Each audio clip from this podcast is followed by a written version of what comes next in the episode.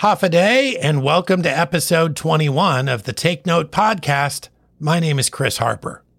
We discuss a theme or topic from the Word of God between songs every weekday from 5 to 6 p.m. live on Take Note, the radio program.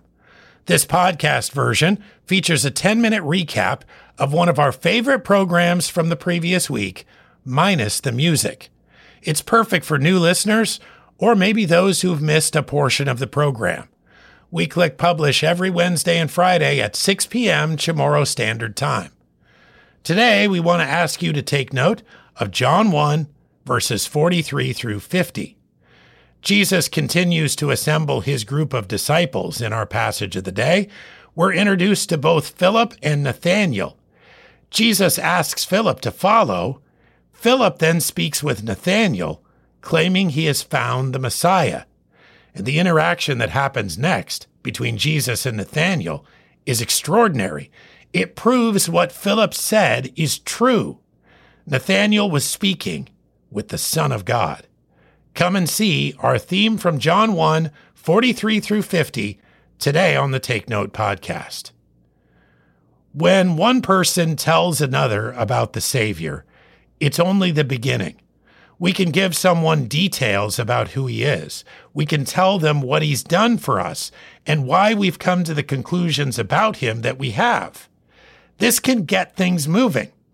But faith comes by hearing, and hearing by the word of God. They need to hear from him. They need to hear his word. And our desire for them is that they meet him personally. And that's exactly the case here. Philip tells Nathanael what he believes, and when the slightest obstacle is raised by Nathanael, Philip simply says, Come and see. Let's pick things up in verse 43 of John 1. The day following, Jesus would go forth into Galilee, and findeth Philip, and saith unto him, Follow me. Now Philip was of Bethsaida, the city of Andrew and Peter. Philip findeth Nathanael, and saith unto him, we have found him, of whom Moses in the law and the prophets did write, Jesus of Nazareth, the son of Joseph. And Nathanael said unto him, Can there any good thing come out of Nazareth? Philip saith unto him, Come and see. So Jesus finds Philip and says to him, Follow me. Philip knows who he is following. This is the promised Messiah, the one spoken of by Moses and the prophets. And he wants Nathanael to know and to follow him as well. But Nathanael has a negative view of the place where Jesus grew up, and he wonders if any good thing can come from Nazareth. But Philip has an answer for this skepticism. He knows that if Nathanael comes to see him, Jesus' authenticity will become obvious there will be no mistake about who he is. And it turns out that this is the case. Verse 47 of John 1 Jesus saw Nathanael coming to him and saith of him, Behold, an Israelite indeed, in whom is no guile. Nathanael saith unto him, Whence knowest thou me? Jesus answered and said unto him, Before that Philip called thee, when thou wast under the fig tree, I saw thee. So Jesus said Nathanael was an Israelite that could be trusted. There was no deceit in him. But how could a man that didn't know him know him? How could a man that hadn't seen him see him? Who was this man? How did he obtain this knowledge? How was any of this possible? And then in verse 49, Nathanael makes the connection. Nathanael answered and said unto him, Rabbi, thou art the Son of God. Thou art the King of Israel. Jesus answered and said unto him, Because I said unto thee, I saw thee under the fig tree, believest thou?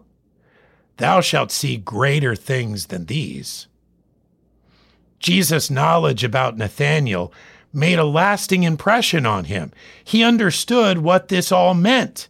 He was speaking with the one that knew all things, the one who could see into men's hearts, who could be in a place without actually being there. But this was only the beginning for Jesus' disciples. They would see greater works from him and even do some greater works themselves in the pursuit of verifying his identity to others. Philip and Nathanael were committing to follow the rightful king of Israel. Did you hear what Nathanael said? Thou art the Son of God. Thou art the King of Israel, the perfect sinless sacrifice who would die in their place on the cross. And they would follow him up until that day and far beyond. You'll find Nathanael listed under the name Bartholomew if you search out the disciples, and he and Philip were likely martyred for their faith. Nathanael likely in India, Philip likely in Hierapolis, according to the traditions. They were some of the lesser known disciples, but their commitment, even from this passage alone, is clear. This was not a phase for them or a passing interest in the latest popular teacher. When they found the Messiah, they committed to him. Their minds were made up. Their beliefs were only confirmed more and more through time. They would see and hear more of Jesus' knowledge of all men. They would observe in person many prophecies fulfilled in him. And Philip's assertion, we have found him, of whom Moses in the law and the prophets did write, would be proven over and over again. Not sure about him yourself? Well, come and see. His authenticity is declared through many infallible proofs. Paul outlines at least some of them in a gospel declaration from 1 Corinthians 15. I want to read eight verses to you. Moreover, brethren, I declare unto you the gospel which I preached unto you, which also ye have received, and wherein ye stand, by which also ye are saved, if ye keep in memory what I preached unto you, unless ye believed in vain. For I delivered unto you first of all that which I also received, how that Christ died for our sins, according to the Scriptures, and that he was buried, and that he rose again the third day, according to the Scriptures, and that he was seen of Cephas, then of the twelve. After that, he was seen of above five hundred brethren at once, of whom the greater part remain unto this present, but some are fallen asleep. That means they've died. After that, he was seen of James, then of all the apostles. And last of all, he was seen of me also, as one born out of due time. The proof of Jesus' authenticity as the Savior was seen by many, more than 500 at once. And those who honestly examine his life, his death, his burial, and his resurrection come to know him as Lord, just as Philip and Nathanael did here. Well, you've been listening to the Take Note podcast. My name is Chris Harper. These few minutes together are brought to you by Harvest Ministries and KHMG on Guam. Our website is khmg.org, khmg.org, and every episode we ask you to take note of a theme or topic from the Word of God. Thanks for listening.